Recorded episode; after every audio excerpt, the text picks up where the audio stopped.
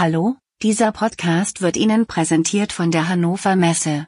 Viel Vergnügen beim Zuhören.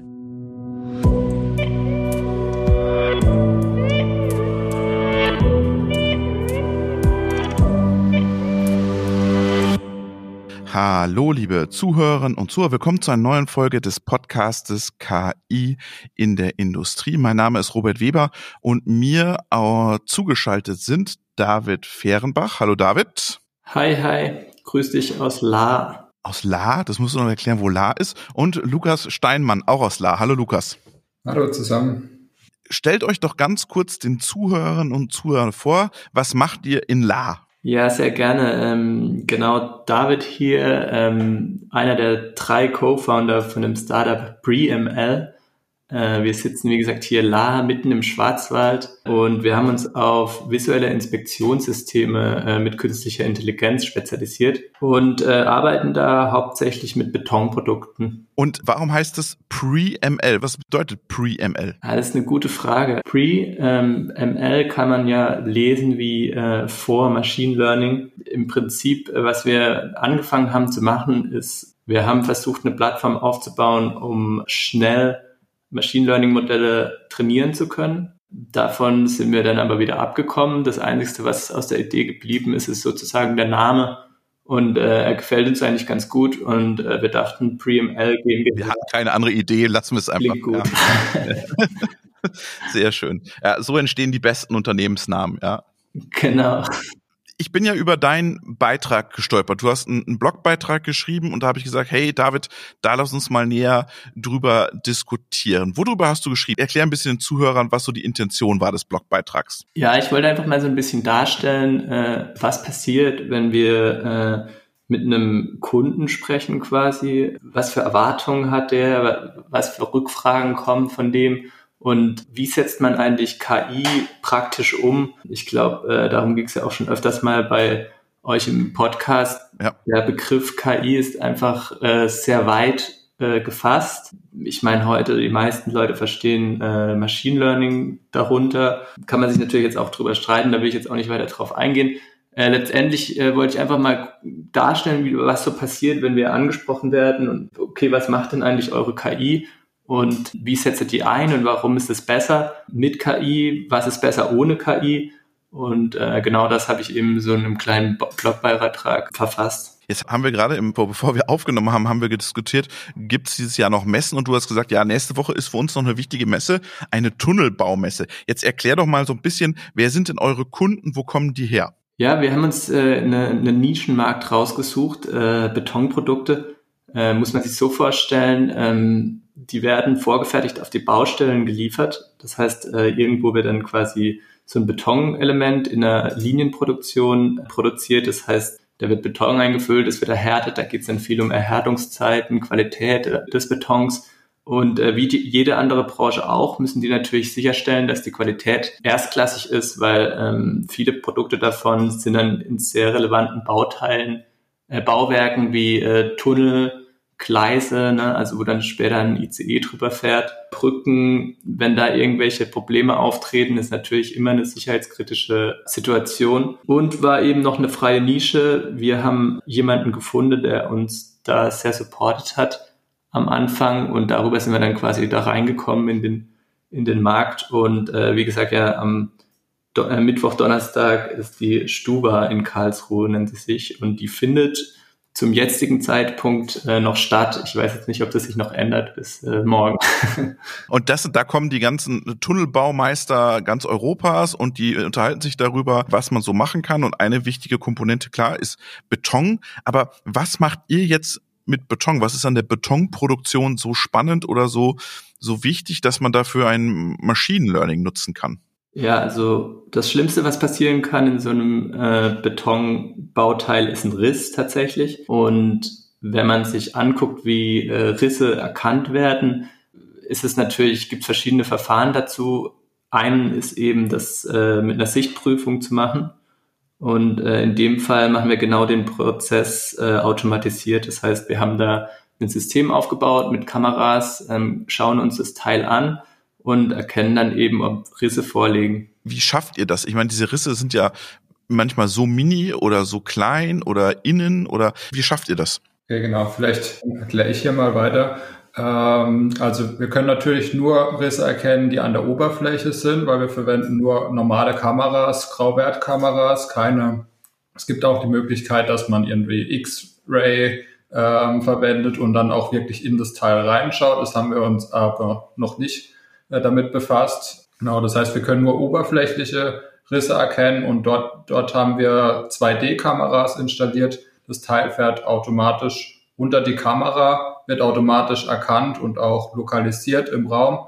Und dann erkennen wir eben durch unser Machine Learning Modell, dass davor auf anderen Rissen trainiert wurde, dass an einer bestimmten Stelle eben ein Muster wahrscheinlich einem Riss entspricht. Da kann man natürlich auch klassische Methoden verwenden, die dann nur einen Helligkeitsunterschied zum Beispiel erkennt, erkennen. Aber inzwischen sind die KI-Methoden besser geworden, da Risse sehr unterschiedlich aussehen und ziemlich schwer besch äh, zu beschreiben sind mit einfachen mathematischen Methoden, zum Beispiel wie man die Verästelung von Rissen gegenüber einer klaren Kante ähm, abgrenzt, lässt sich mit klassischen Methoden äh, schwer lösen und daher verwenden wir äh, KI-Methoden für das Problem. Gibt es dann einen Grad des Risses sozusagen, eine, eine, eine Schwere oder eine, eine Bedeutsamkeit des Risses? Genau, da gehen wir auch nach der Größe. Kleine Risse können wir natürlich allein durch die Auflösung der Kamera teilweise nicht erkennen. Und dann haben wir, haben wir auch noch mal einen Nachverarbeitungsschritt, wo wir kleine Fehler, zum Beispiel auch Abplatzer, kleine Abplatzer ignorieren, falls das der Kunde so spezifiziert hat und dann nur die größeren Fehler anzeigen. Wie habt ihr das jetzt trainiert? Mit, ihr habt, habt ihr euch einen Referenzkunden geholt und ihr habt dann Bilder von Fehlern gemacht. Wie viele Fehler musstet ihr machen? Wie viele Bilder habt ihr zum Trainieren gebraucht? Genau, wir haben das ähm, einmal auf Datensätzen, die öffentlich verfügbar war, getestet, nur um zu zeigen, dass es überhaupt funktioniert. Und dann sind wir wirklich zu verschiedenen Baustellen in Europa ähm, gereist und haben ähm, Bilder aufgenommen und haben, ich glaube, zurzeit umfasst der Datensatz irgendwie 500 Bilder, die wir wirklich selbst aufgenommen haben. Und den wollen wir aber stetig vergrößern und dann quasi das neuronale Netz neu trainieren. Also wir haben noch keinen keine Methode, die ständig neu trainiert oder auch online neu trainiert in der, äh, auf der Baustelle zum Beispiel, sondern wir haben unseren ähm, ML-Deployment-Infrastruktur, wo wir, wenn wir einen neuen Datensatz haben, dann spielen wir den mit ein und trainieren quasi einmal neu auf dem Datensatz und haben dann ein neues Machine Learning Modell. Das heißt, Moment, ihr seid auf die, warum seid ihr auf die Baustellen gefahren? Weil ihr müsstet ja eigentlich in den Werken schauen, oder? Ja, beides. Also ähm, wir haben beides gemacht, genau. Ähm, in den Werken wollen die die schnell loswerden teilweise, aber wir haben es auch teilweise in den Werken dann bekommen. Allerdings wird das System wirklich nicht im Werk eingesetzt, sondern ganz am Ende an der Baustelle, kurz bevor die Tunnelsegmente eingebaut werden im Tunnel, ähm, weil da möchte man nochmal den Test machen, um zu schauen, ob das Teil wirklich okay ist und keine Transportschäden oder weiteres hat. Weil wenn es dann mal eingebaut ist, dann wird es je nachdem teuer. Und genau den Schritt äh, machen wir mit unserem System. Und was ist das dann? Wie kann ich mir das vorstellen? Wie groß ist das? Läuft dann einer mit zwei Kameras darum, mit einem Laptop oder mit einem, mit einem Jupyter Notebook? Oder wie kann ich mir das vorstellen? In dem System selbst ist es so, äh, man muss sich so vorstellen, also so eine Tunnelbohrmaschine, die macht äh, irgendwie ein Loch vorne, ne? Mhm. Und dann füttert die permanent. Genau, dann legt die da oben so drüber, genau. Die Betonelemente nach und bildet damit dann einen Ring. Und die werden vorgeführt mit einem äh, Segment Feeder, ist der Fachbegriff dafür, äh, und laufen da eben dann unter dem Kamerasystem von uns durch. Das heißt, es sind vier Kameras, die dann fixiert dort angebracht sind und äh, dann eben ein Edge-Device, wo die Verarbeitung drauf läuft.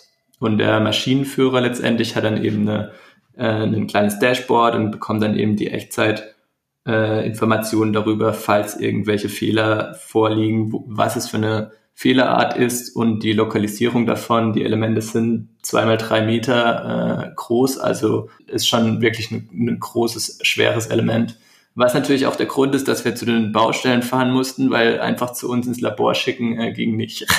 Ja, aber stell dir vor, du findest da jetzt einen Fehler, ist das, der ganze Prozess ist ja dann für, für die Katz. Also dann müssen die ja stoppen komplett, oder wie stelle ich mir das vor? Das ist richtig teuer, ja. ähm, deswegen haben wir auch die Möglichkeit, die unterschiedliche Sensibilität einzustellen, ähm, den rauszuführen quasi. Das ist ein, ein Riesen-Act. Äh, was die tatsächlich in der Praxis eher machen, ist dann einen Schadensbericht aufzunehmen und dann direkt eine Verbesserung einzuleiten. Ne? Also quasi, der wird trotzdem eingebaut und dann muss im Nachhinein jemand kommen und spachtelt äh, werden. Genau, spritzen, ja. Oder ja, spachteln ist jetzt falsch ausgedrückt, aber es muss nachrepariert werden oder es muss eine Instandhaltung gemacht werden. Genau. Jetzt habt ihr gerade gesagt, dieser, dieser Feeder, den ihr habt, das ist ja jetzt kein gigantischer Markt. So viele Unternehmen gibt's ja nicht, die diese Feeder herstellen, oder täusche ich mich da total? Nee, das äh, hast du gut äh, erkannt. Das ist tatsächlich ein absoluter Nischenmarkt. Wie gesagt, wir sind spezialisiert auf Betonprodukte. Ein Betonprodukt ist eben der äh, Typing im Deutschen, das Tunnelsegment. Und äh, da gibt's eigentlich nur einen großen Hersteller, äh, der die ganze Tunnelbohrmaschine baut. Und Genau, das ist quasi auch unser Kunde und von dort aus werden die dann quasi überall auf der Welt äh, eingesetzt. Warum macht er das? Jetzt hast du gesagt, die könnten ja auch danach nach reingehen, weil sie finden dann den Fehler. Haben sie vorher die Fehler nicht gefunden oder war es zu aufwendig? Äh, er spart ihnen das Zeit, eine Nachkontrolle zu machen. Was ist der Grund, warum die Tunnelbohrer eure Anwendung kaufen? Ja, also ähm, ist einen Riesenaufwand, das nachträglich äh, zu finden. Ne? Das wird auch manuell gemacht tatsächlich. Da läuft ein Team durch und ähm, macht quasi die finale Abnahme und leitet den Verbesserungsprozess ein etc. Und natürlich ist eine, eine Haftungssache natürlich durch die ganze Vorgang, den wir machen, sichern wir die Qualität. Wir haben eine absolute Dokumentation. Alle Bauteile sind dokumentiert mit den Metadaten und ähm, das hilft dem schon weiter, ja. Und zusätzlich vielleicht noch dazu, dran zu ergänzen, wenn die eingebaut sind, dann sieht man ja nur noch die Innenseite. Wir können auch noch die Seiten erkennen, können darauf Risse, Abplatze erkennen, was auch ganz wichtig ist, dass die Dichtung und die Dübe zwischen den Tunnelsegmenten richtig sitzen. Ähm, weil wenn die Dichtung nicht am richtigen Platz ist, dann läuft Wasser ein, was dann auch eben aufwendig ist, im Nachhinein zu reparieren. Und das wäre auch etwas, was man noch reparieren könnte, bevor man das Segment dann einsetzt, einfach die Dichtung wieder an den richtigen Platz kleben. Genau, dadurch spart man dann schon einiges. Ihr habt ja gesagt, ihr nutzt ein, ein neuronales Netz. Jetzt haben wir oft das Problem, dass wir eine fehlende Erklärbarkeit haben. Wie kommt der zu der Annahme, dass da jetzt ein Problem ist? Brauchen nicht die Ingenieure im Tunnel am Ende sozusagen auch eine Auswertung? Warum glaubt das System, dass hier der Fehler besonders groß ist und muss ich da besonders nachschauen?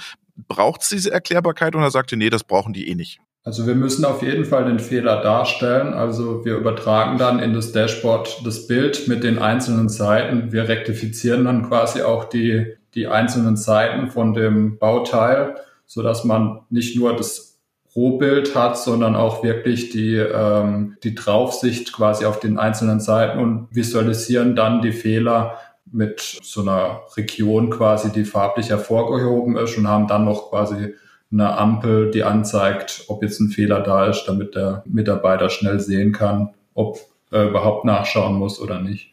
Und gibt er das dann frei oder läuft das automatisiert? Äh, in dem Fall muss der Mitarbeiter das stoppen oder freigeben. Ähm, automatisiert wird nichts aussortiert oder weiter. Es wird nur automatisiert dokumentiert quasi. Es liegt, äh, obliegt noch immer dem Mitarbeiter, die Entscheidung zu treffen, die letzte. Also brauchst du keine Erklärbarkeit, warum er zu dem Ergebnis gekommen ist. Du brauchst nur im Prinzip eine Visualisierung des Fehlers, korrekt? Genau, ja. Okay.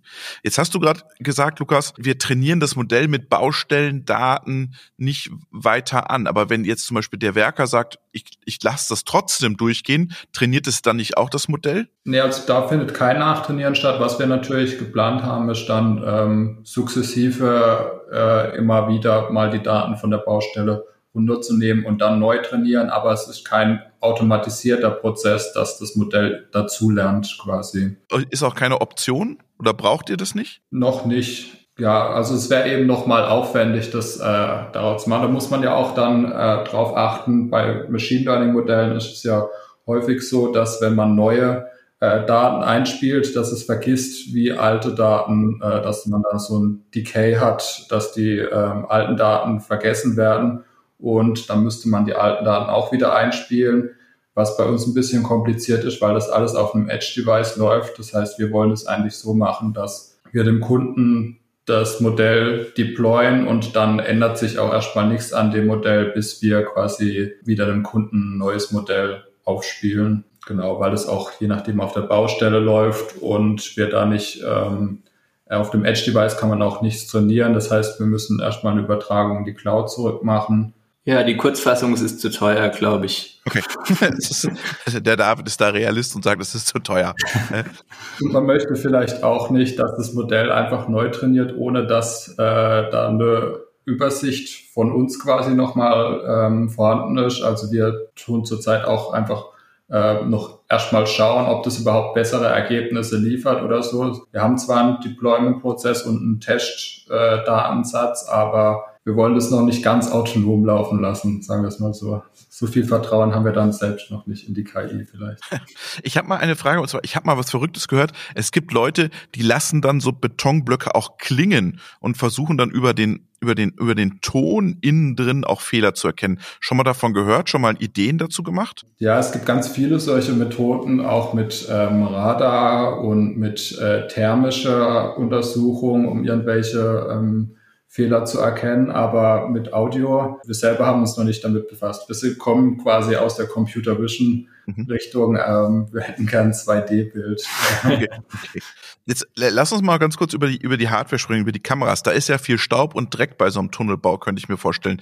Äh, habt ihr da besondere Anforderungen an die Kameras gestellt, David? Ja, das ist korrekt. Ähm, ich meine, in dem Fall äh, sogar ist es so, wir äh, arbeiten da mit einem, mit unserem Kunden zusammen, der hat Know-how im Bereich äh, Kameratechnik schon gehabt. Und äh, der hat uns da dann auch noch geholfen und das Gehäuse darum gebaut. Also es ist ein Spezialgehäuse, das dann im Tunnelbau auch eingesetzt werden kann. Äh, und innen drin ist dann eben eine Industriekamera verbaut. Jetzt muss ich euch doch nochmal fragen, weil ihr habt gesagt, wir haben einen Kunden und dieser Kunde baut ganz viele Tunnel auf der ganzen Welt. Äh, was macht ihr? Wie skaliert ihr das Produkt am Ende? Wir machen es genauso äh, wie in den Tunnel-Case. Ne? Also wir suchen uns ähm, jemanden raus, der einen großen Marktanteil hat äh, in seiner Nische. Mhm. Und mit dem arbeiten wir dann zusammen und äh, so suchen wir jetzt aktuell auch neue Kunden. Wir haben auch noch weitere Kunden äh, mit anderen Betonprodukten und so versuchen wir jetzt eben langsam zu wachsen und neue Branchen zu erobern, würde ich mal sagen. Warum wollen die Betonwerke das nicht im Werk machen, die Testung? Doch, also das passiert tatsächlich auch. Ne? Also das ist jetzt in dem Tunnel-Case, ist es in der Tunnelbohrmaschine, aber das ist auch eine klassische Anforderung im Werk, also so eine klassische End-of-Line-Kontrolle. Passt alles. Äh, oftmals kommen da jetzt noch Anforderungen hinzu wie Abmessungen, das heißt, wie breit ist das Bauteil etc. Da gucken wir jetzt gerade, wie viel wir davon machen. Ein Projekt haben wir jetzt schon gemacht, damit auch mit einer 3D-Kamera dann. Genau, so sehen die Projekte aus, an denen wir aktuell arbeiten, ja. Und wo wollt ihr euch technologisch hin entwickeln? Was steht da bei euch auf der Agenda? Jetzt hast du gesagt, 3D-Kamera haben wir ausprobiert. Was sind so die nächsten Stufen? Wir wollen quasi alles machen, was sich mit einer 2D- oder 3D-Kamera und einem Edge-Device, was dann in der Fabrik sitzt und wollen dann quasi das fertige Produkt, der Edge-Device mit unseren Algorithmen, mit optional dieser oder jener Kamera und eventuell noch das Dashboard, falls der Kunde das möchte, um die ähm, Fehler dann visualisiert zu bekommen, zu verkaufen. Und da wollen wir, sind wir unabhängig von was für Bauteile jetzt untersucht werden. Wir haben schon Erfahrung eben im Betonbauteil, deswegen fokussieren wir uns ähm, zurzeit darauf. Aber da wollen wir uns nicht weiter eingrenzen. Und genau alles, was ich mit einem Edge-Device und Kameras 2D oder 3D lösen lässt. Jetzt habt ihr euch ja bewusst diese Nische ausgesucht, weil das Prinzip, was ihr macht, das können ja auch ganz viele andere Unternehmen machen. Habt ihr deshalb gesagt, wir gehen, habt ihr irgendwelche Berührungspunkte mit Betonbau, dass ihr gesagt, da haben wir eine Domäne, da haben wir Experten im Team? Ja, da kommen wir eigentlich wieder zurück auf, äh, wo unser Name herkam. Mhm. Äh, als wir diese Idee zu der Plattform haben, haben wir verschiedene Unternehmen äh, besucht und gesagt, äh, wir können euch anbieten, dass wir eine Einführung einfache Möglichkeit euch bieten, um eben Daten auf einer Plattform zu trainieren. Dann haben die gesagt, nee, das brauchen wir nicht, weil wir haben gar keine Experten, um das überhaupt umzusetzen. Und so sind wir dann quasi auch an den, den Kunden gekommen, äh, der gesagt hat, ja, wir haben Probleme, aber wir können das nicht selbst machen, wollt ihr nicht den ganzen Prozess machen? Und dann haben wir quasi einfach das Businessmodell geändert und gesagt, okay, dann machen wir es halt komplett. Okay, okay. Und das heißt komplett, ihr macht die Bilder, ihr geht in die Werke, lasst euch die Bilder anschauen, bewertet die Bilder und baut das Modell, oder? Kann ich es mir so vorstellen? Ja, also im ersten Schritt ja. Wir gucken, wir hoffen dann halt immer, dass ein Produkt am Ende rauskommt, dass wir nicht für jede neue Integration ins Werk müssen und äh, das Produkt uns angucken müssen. Aber der, der erste Schritt ist tatsächlich so, dass wir sehr viel Zeit auch am Anfang in das komplette Design investieren. Okay, jetzt sprechen wir ja bei Tunnelbauprojekten, was ihr gerade gesagt habt, von, von Neubauprojekten. Ist das nicht auch ein Tool, um Inspektionsaufgaben zu übernehmen im Tunnel? Äh, ja, definitiv. Wir haben tatsächlich auch ein Forschungsprojekt zu genau dem Fall, äh, also Fehlstellen in Betonbauwerken äh, angefangen, beziehungsweise äh, ein Paper dazu auch veröffentlicht, äh, wo wir quasi äh, auf Bilddaten von Bauwerken äh, die gleichen Algorithmen nutzen, um Fehlstellen zu detektieren. Und verfolgt ihr das weiter, diesen Inspektionsgedanken? Also, dass man sagt, wir machen das aus zum Wartungsthema? Aktuell tatsächlich äh, investieren wir da nicht viel Zeit rein. Ähm, das hat aber eher den Grund, dass wir äh, gut versorgt sind mit den Projekten in dem Neubau. Und es ist deutlich einfacher, weil die Distanz ist immer gleich von der Kamera, die Bilddaten sehen gleich aus. Und äh, das hilft uns natürlich weiter, als wenn wir uns überlegen müssten, wie wir jetzt so eine Brücke aufnehmen. Und da gibt's auch schon andere Unternehmen am Markt, die sich quasi auf sowas spezialisiert haben, ja. Eine super spannende, äh, interessanten Use Case aus der Bauindustrie. Ich sage vielen Dank an David und vielen Dank an Lukas. Danke dir für die Einladung. Hat ja. Spaß gemacht. Tschüss.